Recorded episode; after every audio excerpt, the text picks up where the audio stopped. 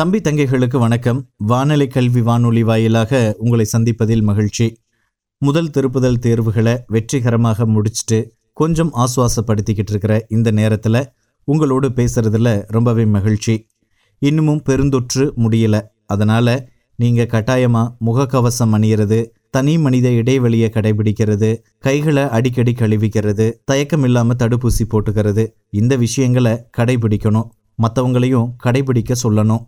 இதுதான் இந்த பெருந்தொற்றிலிருந்து நம்மளை தற்காத்து கொள்வதற்கான வழிகள். கடந்த ஆடியோ பதிவில் திருப்புதல் தேர்வு கணக்கு பதிவியல் பாடத்தில் ஒரு மதிப்பெண் இரண்டு மதிப்பெண் வினாக்களை பற்றி நம்ம பேசியிருந்தோம். இந்த ஆடியோ பதிவில் நம்ம மூன்று மதிப்பெண்கள் இதை பற்றி நம்ம விளக்கம் கொடுக்க போகிறோம் வினாத்தால மறக்காமல் கையில் எடுத்துக்கோங்க. குறிப்புகள் எழுதுறதுக்கு பென்சிலையும் கையில் வச்சுக்கோங்க. இப்போ மூன்று மதிப்பெண்களில் பார்த்தீங்க அப்படின்னா ஏழு வினாக்களுக்கு நீங்கள் விடை எழுதணும். உங்களுக்கு பத்து வினாக்கள் கொடுக்கப்பட்டிருந்தது. அதில் வினாயின் நாற்பதுக்கு கட்டாயமாக நீங்கள் பதில் எழுதுகிற மாதிரி கேள்வி கேட்டிருந்தாங்க. முதல்ல முப்பத்தி ஓராவது வினா அதை பார்க்கலாம். முழுமை பெறாத பதிவேடுகளின் இயல்புகள் யாவை? முழுமை பெறாத பதிவேடுகள் அப்படின்னாலே உங்களுக்கு நல்லா தெரியும். இரட்டை பதிவு முறையை கடைபிடிக்காமல் பராமரிக்கக்கூடிய பதிவேடுகள் இதுதான் முழுமை பெறாத பதிவேடுகள் அப்படின்றது. இதனுடைய இயல்புகளில் ரொம்ப முக்கியமான சில குறிப்புகளை மட்டும் உங்களுக்கு நான் சொல்கிறேன் முதல்ல தன்மை. இந்த முழுமை பெறாத பதிவேடுகள் அறிவியல் தன்மையற்ற ஒழுங்கற்ற முறையில் பதிவு செய்யப்படக்கூடிய ஒரு முறை. அதனால இதுல கணக்கியல் கொள்கைகள் கணக்கியல் தரநிலைகள் இது எல்லாமுமே பின்பற்றப்படுறது கிடையாது. ரெண்டு பராமரிக்கப்படக்கூடிய கணக்குகளினுடைய வகைகள். இந்த முழுமை பெறாத பதிவேடுகளில் ரொக்கம் ஆள்சார் கணக்கு இது மட்டும்தான் முழுமையாக பராமரிக்கப்படுது. பெயரளவு கணக்குகள் முறையாக பராமரிக்கப்படுறது கிடையாது. இன்னும் சொல்லப்போனா சில நடவடிக்கைகள் பதிவு செய்யப்படுறதே கிடையாது. மூன்று சீரற்ற தன்மை. இதில் பல்வேறு நிறுவனங்களுக்கு இடையில நடவடிக்கைகளை பதிவு செய்யறதுல ஒரு சீரற்ற நிலை காணப்படுது. ஒவ்வொரு நிறுவனமும் அவங்களுடைய தேவைகள் வசதிகளுக்கு தகுந்த மாதிரி நடவடிக்கைகளை பதிவு செஞ்சுக்கிறாங்க. அடுத்தது நான்கு பொருந்தும் தன்மை. இந்த முழுமை பெறாத பதிவேடுகளை எந்த நிறுவனம் பராமரிக்கலாம் அப்படின்னா சட்டப்படியாக கணக்கேடுகளை பராமரிக்கணும் அப்படின்ற கட்டாயம் இல்லாத சிறிய அளவிலான நிறுவனங்கள் இந்த முழுமை பெறாத பதிவேடுகளை பராமரிக்கலாம். இதுதான் முழுமை பெறாத பதிவேடுகளினுடைய முக்கியமான இயல்புகள். அடுத்து முப்பத்தி இரண்டு பெறுதற்குரிய மாற்றுச்சீட்டு கணக்கின் மாதிரி படிவம் தருக. இது பாடம் எண் ஒன்றில் இருக்கக்கூடிய ஒரு கணக்கினுடைய படிவம் தான் பெறுதற்குரிய மாற்றுச்சீட்டு. இது இரண்டு பக்கம் பேரேடு மாதிரி போடக்கூடிய ஒரு கணக்கு. இதில் பெறுதற்குரிய மாற்றுச்சீட்டில் முதல்ல தொடக்க இருப்பு எந்த பக்கம் வரும் அப்படின்னா பற்று பக்கத்தில். இருப்பு கீழ் கொண்டு வரப்பட்டது அப்படின்னு சொல்லி முதல்ல தொடக்க இருப்பை எடுத்து எழுதிக்கணும். அதுக்கப்புறம் என்னென்னலாம் வரும் அப்படின்னா வரவு பக்கத்துக்கு வாங்க. பெறுதற்குரிய மாற்றுச்சீட்டு ஏற்றுக்கொள்ளப்பட்டிருந்தது அப்படின்னா பணம் நமக்கு வந்திருக்கும். ஸோ வரவு பக்கத்தில் ரொக்கம் அல்லது வங்கி அப்படின்னு சொல்லி எழுதிக்கணும். இது நம்ம பணம் வாங்கியிருந்தா. அதே மாதிரி பெறுதற்குரிய மாற்றுச்சீட்டு கொடுத்துருந்து அந்த மாற்றுச்சீட்டுக்கான பணம் மறுக்கப்பட்டிருந்தால அதுவும் வரவு பக்கத்தில் வரும். ஸோ அதை எழுதிக்கணும். அதுக்கப்புறம் இறுதி இருப்பு. அதாவது பெறுதற்குரிய மாற்றுச்சீட்டினுடைய இறுதி இருப்பு. அதை என்ன பண்ணிக்கணும்? வரவு பக்கத்தில் இருப்பு கீழ் இறக்கப்படுவது அப்படின்னு எழுதிக்கணும். இப்போ வரவு பக்கம் அதிகமாக இருக்கும். இருப்பு கட்டுங்க. வரவு பக்கத்தில் வர்ற தொகையை அப்படியே பற்று பக்கம் வச்சு இருப்பு கட்டுங்க. இப்போ வரக்கூடிய வேறுபாட்டு தொகையை நம்ம என்னென்னு எடுத்துக்கணும்? பற்பல கடனாளிகள் கணக்கு அப்படின்னு எடுத்துக்கணும். இதுதான் அந்த ஆண்டில் நம்ம வாங்கின பெறுதற்குரிய மாற்றுச்சீட்டுக்குரிய தொகை. அப்போ இந்த தொகையைத்தான் நம்ம என்ன பண்ணிக்கணும்? எங்கே கொண்டு போகணும்? பற்பல கடனாளிகள் கணக்குக்கு கொண்டு போகணும். அதாவது மொத்த கடனாளிகள் கணக்குக்கு நம்ம கொண்டு போகணும். சரி. இந்த பெறுதற்குரிய மாற்றுச்சீட்டு கணக்கினுடைய ஃபார்மேட் புரியுதுங்களா? அடுத்து வினாயன் முப்பத்தி மூன்று கூட்டாண்மையின் சிறப்பு இயல்புகளை தருவம். இந்த கேள்வி கேட்டிருக்கிறாங்க. இதுக்கு மூன்று சிறப்பு இயல்புகளை நீங்கள் எழுதணும். அது தொடர்பான முக்கிய விளக்கத்தையும் உங்களுக்கு நான் தர்றேன். ஒன்று கூட்டாண்மை என்பது இரண்டு அல்லது அதற்கு மேற்பட்ட நபர்களால் உருவாக்கப்படக்கூடிய ஒரு அமைப்பு. இதில் குறைந்தபட்சம் இரண்டு நபர்கள் அதிகபட்சம் ஐம்பது நபர்கள் வரைக்கும் இருக்கலாம் அப்படின்னு சொல்லப்படுது. அடுத்தது இரண்டு தொழில் நிறுவனத்தினுடைய லாபம் அல்லது நட்டத்தை பகிர்ந்துக்கிறது குறித்து கூட்டாளிகளுக்கிடையில ஒரு உடன்பாடு இருக்கணும். உடன்பாடு அப்படின்றது எழுத்து வடிவிலோ அல்லது பேச்சு வடிவிலோ இருக்கலாம். கூட்டாண்மை நிறுவனத்தை கூட்டாளிகள் அனைவருமோ அல்லது கூட்டாளிகளில் ஒருவரோ மேலாண்மை செய்யலாம். இதுதான் கூட்டாண்மை நிறுவனத்தினுடைய முக்கிய சிறப்பு இயல்புகள். அடுத்தது வினாயன் முப்பத்தி நான்கு. இது கணக்குகளாக கேட்டிருக்கிறாங்க. கவனமாக பாருங்கள் இரண்டாயிரத்தி பத்தொன்பது மார்ச் முப்பத்தி ஒன்று அன்று தாமஸ் என்பவரின் ஏடுகளிலிருந்து பெறப்பட்ட இருப்புகள் பின்வருமாறு. என்னென்ன கொடுத்துருக்காங்க? பாருங்க. பற்பல கடனீந்தோர் ஆறு லட்சம் அரைகலன் எண்பதாயிரம் நிலம் மற்றும் கட்டிடம் மூன்று லட்சம் பற்பல கடனாளிகள் மூன்று லட்சத்து இருபதாயிரம் செலுத்துதற்குரிய மாற்றுச்சீட்டு ஒரு லட்சத்து இருபதாயிரம் அடுத்து கை ரொக்கம் இருபதாயிரம் பெறுதற்குரிய மாற்றுச்சீட்டு அறுபதாயிரம் சரக்கிருப்பு இரண்டு லட்சத்து இருபதாயிரம். மேற்கண்ட விவரங்களை கொண்டு முப்பத்தி ஒன்று மார்ச் இரண்டாயிரத்தி பத்தொன்பதாம் நாளைய நிலை அறிக்கை தயாரித்து அந்நாளைய முதல் கணக்கிடவும். இந்த கணக்கில் என்ன கேட்டிருக்காங்க அப்படின்னா முதல் எவ்வளவு அப்படின்னு சொல்லி கேட்டிருக்கிறாங்க. அப்போது நம்ம முதல் தொகை கண்டுபிடிக்கணும். முதல் தொகை கண்டுபிடிக்கணும் அப்படின்னா என்ன அறிக்கை தயாரிக்கணும்? ஆமாம் நிலை அறிக்கை தயாரிக்கணும். அப்போ நிலை அறிக்கை அப்படின்றது உங்களுக்கு நல்லா தெரியும். இருப்பு நிலை குறிப்பு போன்று இருக்கும். அப்போது சொத்துக்கள் ஒரு புறமும் பொறுப்புகள் ஒரு புறமும் இருக்கும். சொத்துக்களுக்கும் பொறுப்புகளுக்கும் இடையேயான வேறுபாட்டு தொகையைத்தான் நம்ம என்னென்னு எடுத்துக்கணும்? முதல் அப்படின்னு எடுத்துக்கணும். சரியா? இப்போ நிலை அறிக்கை தயாரிக்கலாம். இரண்டாயிரத்தி பத்தொன்பது மார்ச் முப்பத்தி ஒன்றாம் நாளையே நிலை அறிக்கை. இரண்டு பக்கம் வரும். இடது பக்கம் பொறுப்புகள் வலது பக்கம் சொத்துக்கள். இப்போ கொடுத்துருக்கக்கூடிய இனங்களில் எது எதெல்லாம் எங்கே வரும் அப்படின்றத எடுத்து எழுதணும். முதல்ல பாருங்கள் பற்பல கடன் நீந்தோர் ஆறு லட்சம். இது எங்கே வரும்? பொறுப்புகளில் வரும். அடுத்தது அரைகலன் எண்பதாயிரம் இது சொத்துக்களில் வரும். அடுத்து நிலம் மற்றும் கட்டிடம். இது இதில் வரும்? இதுவும் சொத்துக்களில் வரும். அடுத்து பற்பல கடனாளிகள் மூன்று லட்சத்து இருபதாயிரம். இது எதில் வரும்? இதுவும் சொத்துக்களில் வரும். அடுத்து செலுத்துதற்குரிய மாற்றுச்சீட்டு. இது எதில் வரும்? பொறுப்புகளில் வரும். அப்போ பொறுப்புகளில் ஒரு லட்சத்து இருபதாயிரம். எழுதிக்கிங்க. அடுத்து கை ரொக்கம் இது சொத்துக்களில் வரும். அடுத்து பெறுதற்குரிய மாற்றுச்சீட்டு. இது எதில் வரும்? சொத்துக்களில் வரும். அடுத்து சரக்கிருப்பு. இதுவும் சொத்துக்களில் வரும். அப்போது எது எது சொத்துக்களில் வரும்? எது எது பொறுப்புகளில் வரும்? எல்லாம் எடுத்து எழுதிட்டோமா? இப்போது இருப்பு கட்டணும். இப்போ பார்த்தாலே உங்களுக்கு தெரியும். சொத்துக்கள் பக்கம் அதிகமாக இருக்கும். அப்போ சொத்துக்கள் பக்கம் இருப்பு கட்டுங்க. அப்போ சொத்துக்கள் பக்கம் இருப்பு கட்டும்போது எவ்வளோ வருது? பத்து லட்சம். எவ்வளோ வருது? பத்து லட்சம். அப்போ அதே தொகையை பொறுப்புகளில் வச்சு இருப்பு கட்டணுமா? அப்போ பொறுப்புகளில் இப்போ ஆல்ரெடி பார்த்தீங்கன்னா கடனீந்து ஒரு ஆறு லட்சம் செலுத்துறதுக்குரிய மாற்றுச்சீட்டு ஒரு லட்சத்து இருபதாயிரம் இருக்குது அப்போ இங்கே வரக்கூடிய தொகை பத்து லட்சம். அப்போ ரெண்டுக்கும் இடையில இருக்கக்கூடிய வேறுபாட்டு தொகை எவ்வளவு? பாருங்கள் ஏழு லட்சத்து இருபதாயிரம் ஆல்ரெடி இருக்குது அப்போது இரண்டு லட்சத்து எண்பதாயிரம். இதுதான் நம்ம இருப்பு கட்டக்கூடிய தொகை. அப்போ இது என்னென்னு எடுத்துக்கணும்? முதல் அப்போ சொத்துக்களுக்கும் பொறுப்புகளுக்கும் இடையில இருக்கக்கூடிய வேறுபாட்டு தொகை தான் என்னது? முதல் இதுதான் இந்த கணக்கினுடைய விடை. புரியுதா? சரி அடுத்த கணக்குக்கு போகலாமா அடுத்தது வினாயின் முப்பத்தி ஐந்து. ஒரு சங்கத்தின் இரண்டாயிரத்தி பதினேழு மார்ச் முப்பத்தி ஒன்றாம் நாளோடு முடிவடையும் ஆண்டுக்கு உரிய இறுதி கணக்கில் பின்வரும் விவரங்கள் எவ்வாறு தோன்றும்? விவரங்கள் கொடுத்துருக்காங்க. இரண்டாயிரத்தி பதினாறு பதினேழில் அச்சங்கம் பெற்ற சந்தா இருபத்தி ஐயாயிரம். இதில் இரண்டாயிரத்தி பதினைந்து பதினாறாம் ஆண்டுக்கான சந்தா ரூபாய் இரண்டாயிரம் மற்றும் இரண்டாயிரத்தி பதினேழு பதினெட்டாம் ஆண்டுக்கான சந்தா ஆயிரத்தி ஐநூறு சேர்ந்துள்ளது. இப்போ இரண்டாயிரத்தி பதினாறு பதினேழாம் ஆண்டிற்கான சந்தா ரூபாய் ஐநூறு இன்னும் பெற வேண்டி உள்ளது. இதுதான் விவரங்கள் இதை வச்சுக்கிட்டு நம்ம இந்த சந்தா விவரம் இறுதி கணக்கில் எவ்வாறு தோன்றும் அப்படின்றத நம்ம காட்டணும். முதல்ல வருவாய் செலவின கணக்கு தயாரிக்கணும். இதுவும் இரண்டு பக்கம் பேரேடு மாதிரி போகிற கணக்கு தான். பற்று பக்கம் செலவினங்களை எழுதணும். வரவு பக்கம் வருவாய் இனங்களை எழுதணும். இப்போ சந்தா பெற்றது எந்த பக்கத்தில் வரும்? வரவு பக்கத்தில் வரும். முதல்ல சந்தா பெற்றது. இரண்டாயிரத்தி பதினாறு பதினேழில். மொத்தம் எவ்வளவு? இருபத்தி ஐயாயிரம். இன்னர் காலத்தில் எழுதிக்கிங்க. இதிலிருந்து அடுத்து சொல்கிறாங்க பாரு. இரண்டாயிரத்தி பதினைந்து பதினாறுக்கான சந்தா ரூபாய் இரண்டாயிரம். இதில் சேர்ந்துருக்கு. அப்போ இதை கழிக்கணுமா? அப்போ அதை கழிச்சிருங்க. கழிக்க இரண்டாயிரத்தி பதினைந்து பதினாறுக்கான சந்தா இரண்டாயிரம். கழிச்சா எவ்வளோ வருது? இருபத்து மூன்றாயிரம். இதிலிருந்து மறுபடியும் கழிக்க. இரண்டாயிரத்தி பதினேழு பதினெட்டாம் ஆண்டுக்கான சந்தா ஆயிரத்தி ஐநூறு. அதுவும் இதில் சேர்ந்துருக்கு இல்லையா? அப்போ அதையும் கழிங்க. அப்போ இருபத்தி மூன்றாயிரத்துலேருந்து ஆயிரத்தி ஐநூறு ரூபாயை கழிங்க. கழிச்சு எவ்வளோ வருது? இருபத்தி ஓராயிரத்து ஐநூறு.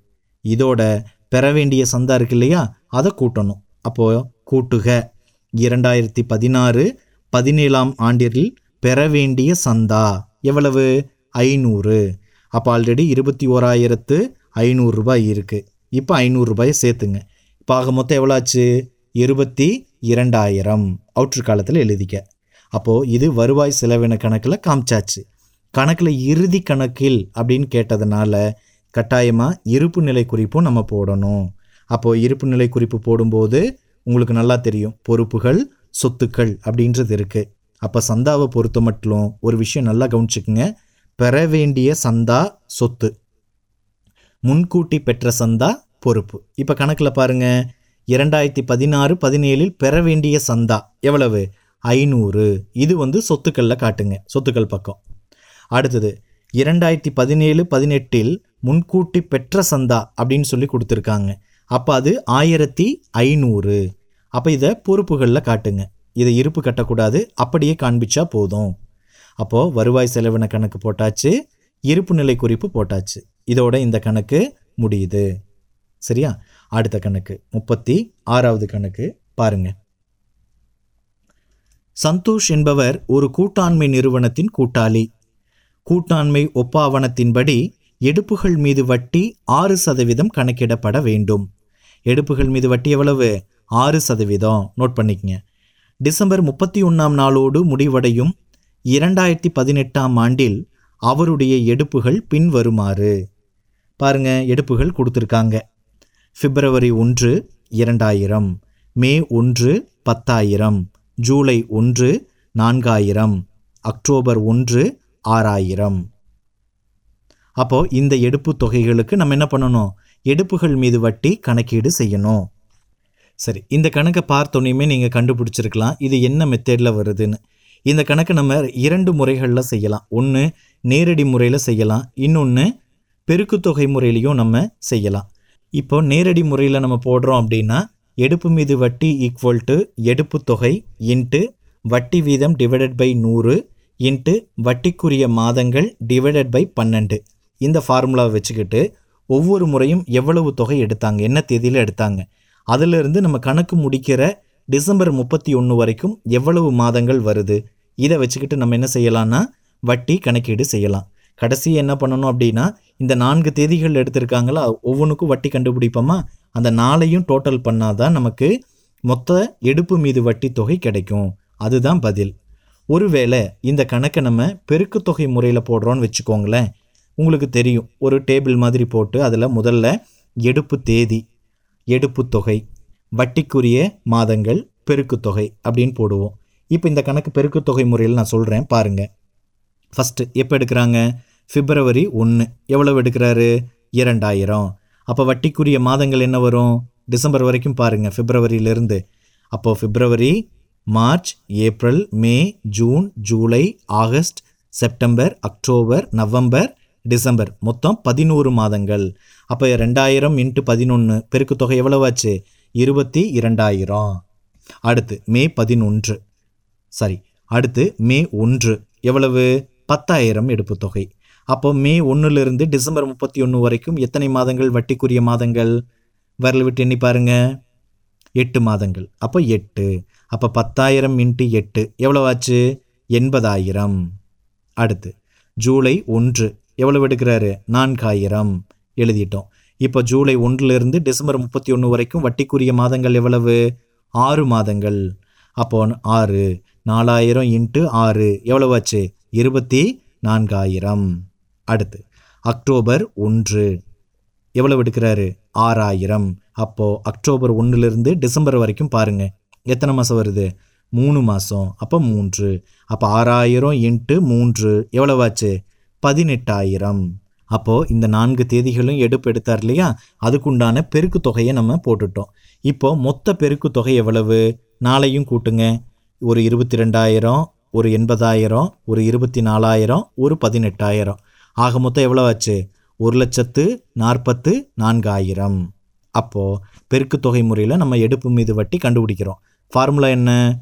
எடுப்புகள் மீது வட்டி ஈக்குவல் டு மொத்த பெருக்கு தொகை இன்ட்டு வட்டி வீதம் டிவைடட் பை நூறு இன்ட்டு ஒன்று பை பன்னெண்டு. அப்போது மொத்த பெருக்கு தொகை எவ்வளவு? ஒரு லட்சத்து நாற்பதாயிரம். இன்ட்டு. வட்டி வீதம் எவ்வளவு? கணக்கில் பாருங்கள் எடுப்புகள் மீது வட்டி எவ்வளவு?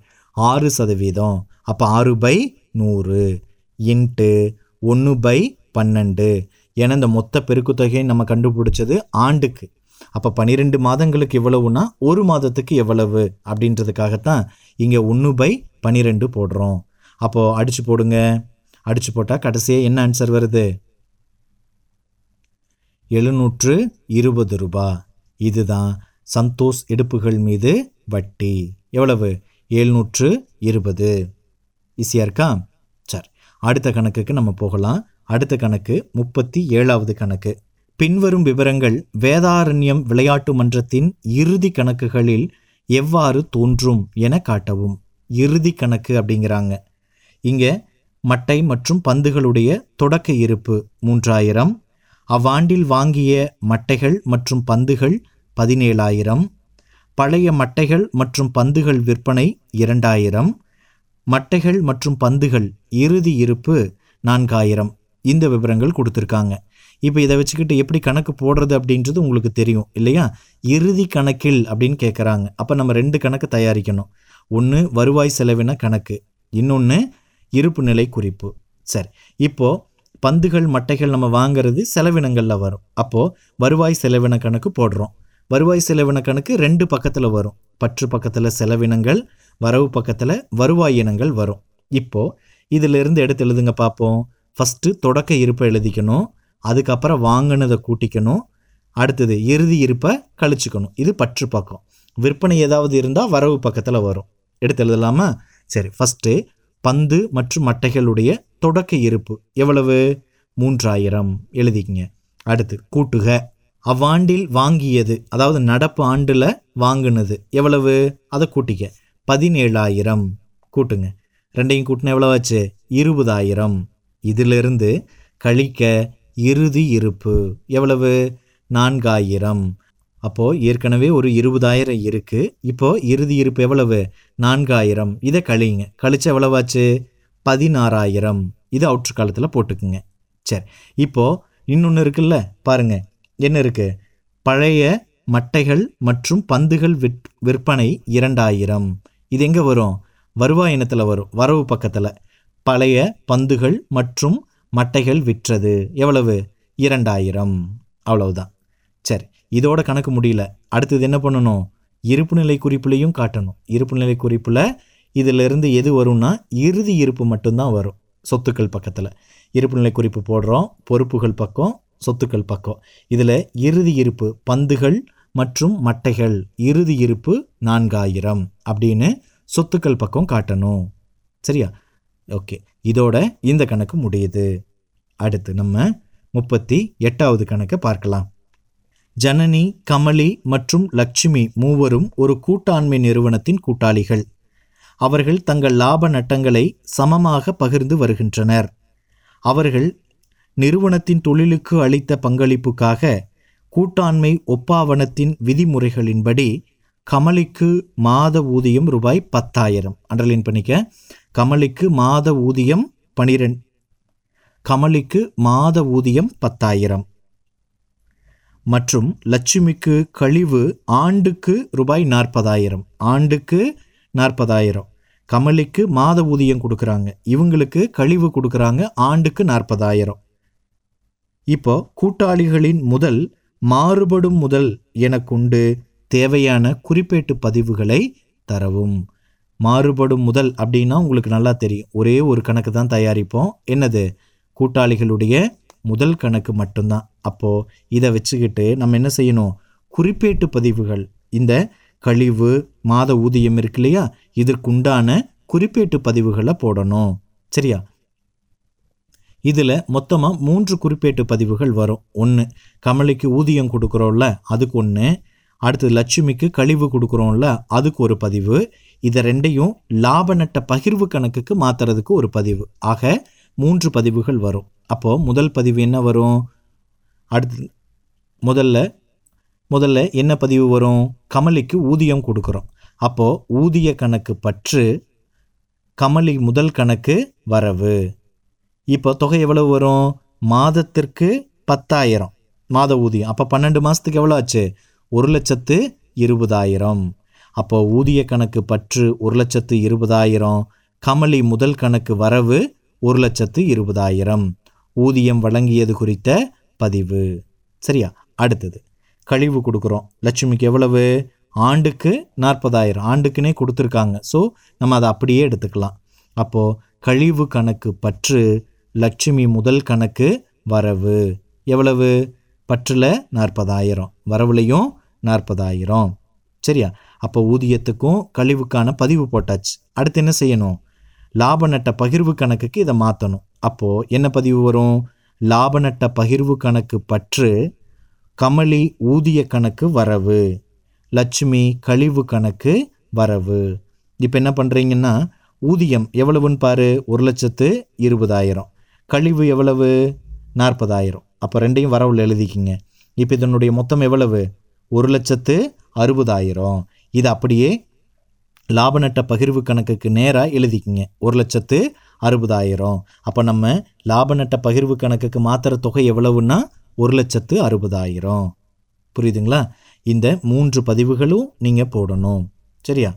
சரி இந்த கணக்கு ஈஸியாக இருக்கா? அடுத்து முப்பத்தி ஒன்பதாவது கணக்குக்கு போகலாம் பின்வரும் விவரங்களிலிருந்து கடன் கொள்முதலை கணக்கிடவும். என்ன கேட்டிருக்காங்க? கடன் கொள்முதல். கடன் கொள்முதல் அப்படின்னாலே என்ன கணக்கு தயாரிக்கணும்? மொத்த கடன் ஒரு கணக்கு தயாரிக்கணும். குட் சரி இப்போ என்னென்ன விவரங்கள் கொடுத்துருக்காங்கன்றதை பார்க்கலாம். தொடக்க கடன் நீந்தோர் ஒரு லட்சத்து எழுபதாயிரம். கொள்முதல் திருப்பம் இருபதாயிரம். கடனீந்தோருக்கு செலுத்தியது நான்கு லட்சத்து ஐம்பதாயிரம். இறுதி கடனீந்தோர் ஒரு லட்சத்து தொண்ணூறாயிரம். இந்த நான்கு விவரங்கள் கொடுத்துருக்காங்க. ரொம்ப எளிமையான கணக்கு தான். இதை நம்ம போட்டுடலாம் மொத்த கடனீந்தோர் கணக்கும் பேரேட்டு கணக்கு தான். அப்போ இரண்டு பக்கங்களில் வரும். பற்று பக்கம் வரவு பக்கம் விபரம் ரூபாய் ரூபாய். விபரம் ரூபாய் ரூபாய் போட்டுக்குங்க. சரி இப்போ முதல்ல தொடக்க இருப்பு எடுத்து எழுதணும். கடனீந்தோருடைய தொடக்க இருப்பு. எந்த பக்கம் வரும்? கடனீந்தோர் பொறுப்பு. அதனால் தொடக்க இருப்பு எந்த பக்கம் வரும்? வரவு பக்கத்தில் வரும். அப்போது இருப்பு கீழ் கொண்டு வரப்பட்டது. ப்ராக்கெட்டில் தொடக்க இருப்பு. வரவு பக்கத்தில் எழுதிக்கிங்க. ஒரு லட்சத்து எழுபதாயிரம். சரி இப்போ மீதி என்னென்ன விவரங்கள் இருக்கோ எல்லாத்தையுமே நம்ம என்ன பண்ணிடலாம் பற்று பக்கத்தில் எடுத்து எழுதிடலாம் உதாரணத்துக்கு கொள்முதல் திருப்பம் எவ்வளவு? இருபதாயிரம். அடுத்து கடனீந்தோருக்கு செலுத்தியது எவ்வளவு? நான்கு லட்சத்து ஐம்பதாயிரம். அடுத்து இறுதி கடனீந்தோர் இறுதி இருப்பு இருக்குது அதை எப்படி எழுதணும்? இருப்பு கீழ் இறக்கப்படுவது. பிராக்கெட்டில் இறுதி இருப்பு எவ்வளவு? ஒரு லட்சத்து தொண்ணூறாயிரம். அப்போது இதை வச்சுக்கிட்டு நம்ம என்ன பண்ணணும்? இப்போ இருப்பு கட்டணும். அப்போ பற்று பக்கம் ஜாஸ்தியாக இருக்கா? அப்போ கூட்டுங்க. நான்கு லட்சத்து ஐம்பதாயிரம் ஒரு இருபதாயிரம் அப்புறம் ஒரு லட்சத்து தொண்ணூறாயிரம். கூட்டினா எவ்வளோ வருது? ஆறு லட்சத்து அறுபதாயிரம். அப்போ இந்த ஆறு லட்சத்து அறுபதாயிரத்துக்கு அப்படியே வரவு பக்கம் கொண்டு வாங்க. இந்த ஆறு லட்சத்து அறுபதாயிரத்துக்கும் ஒரு லட்சத்து எழுபதாயிரக்கும் இடையில இருக்கக்கூடிய வேறுபாட்டு தொகை எவ்வளவு? பாருங்க. நான்கு லட்சத்து தொண்ணூறாயிரம். இதுதான் நம்ம இருப்பு கட்டக்கூடிய தொகை. இதை என்னென்னு எடுத்துக்கணும்? கடன் கொள்முதல் இருப்பு கட்டும் தொகை. இதுதான் நம்ம கண்டுபிடிச்சிருக்கிற ஆன்சர்.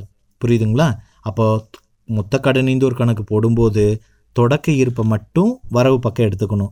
மீதி விவரங்கள் எல்லாத்தையுமே நம்ம என்ன பண்ணிக்கணும்? பற்று பக்கம் வச்சு இருப்பு கட்டினா நமக்கு கடன் கொள்முதல் கிடைக்கும். சரியா? இந்த கணக்கினுடைய பதில் நான்கு லட்சத்து தொண்ணூறாயிரம்.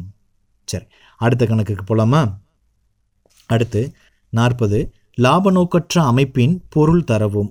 ஏதேனும் இரண்டு எடுத்துக்காட்டுகள் தருக. லாப நோக்கற்ற அமைப்புகள் அப்படின்றது என்னன்னா லாப நோக்கம் இல்லாமல் பொதுமக்களுக்கு சேவை செய்வதற்காக தொடங்கப்பட்டு இயங்கும் அமைப்புகள் லாப நோக்கற்ற அமைப்புகள் அப்படின்னு அழைக்கப்படுது. இந்த அமைப்புகள் கலை பண்பாடு விளையாட்டு இதை மேம்படுத்தும் நோக்கத்தில் தொடங்கப்படலாம். உதாரணத்துக்கு அறக்கொடை நிறுவனங்கள் விளையாட்டு மற்றும் மனமகிழ் மன்றங்கள் கல்வி நிறுவனங்கள் பண்பாட்டு நிறுவனங்கள் இலக்கிய அமைப்புகள் மருத்துவமனை நூலகம் இது போன்ற அமைப்புகளை லாப நோக்கற்ற அமைப்புகளுக்கு உதாரணமாக நம்ம சொல்லலாம்.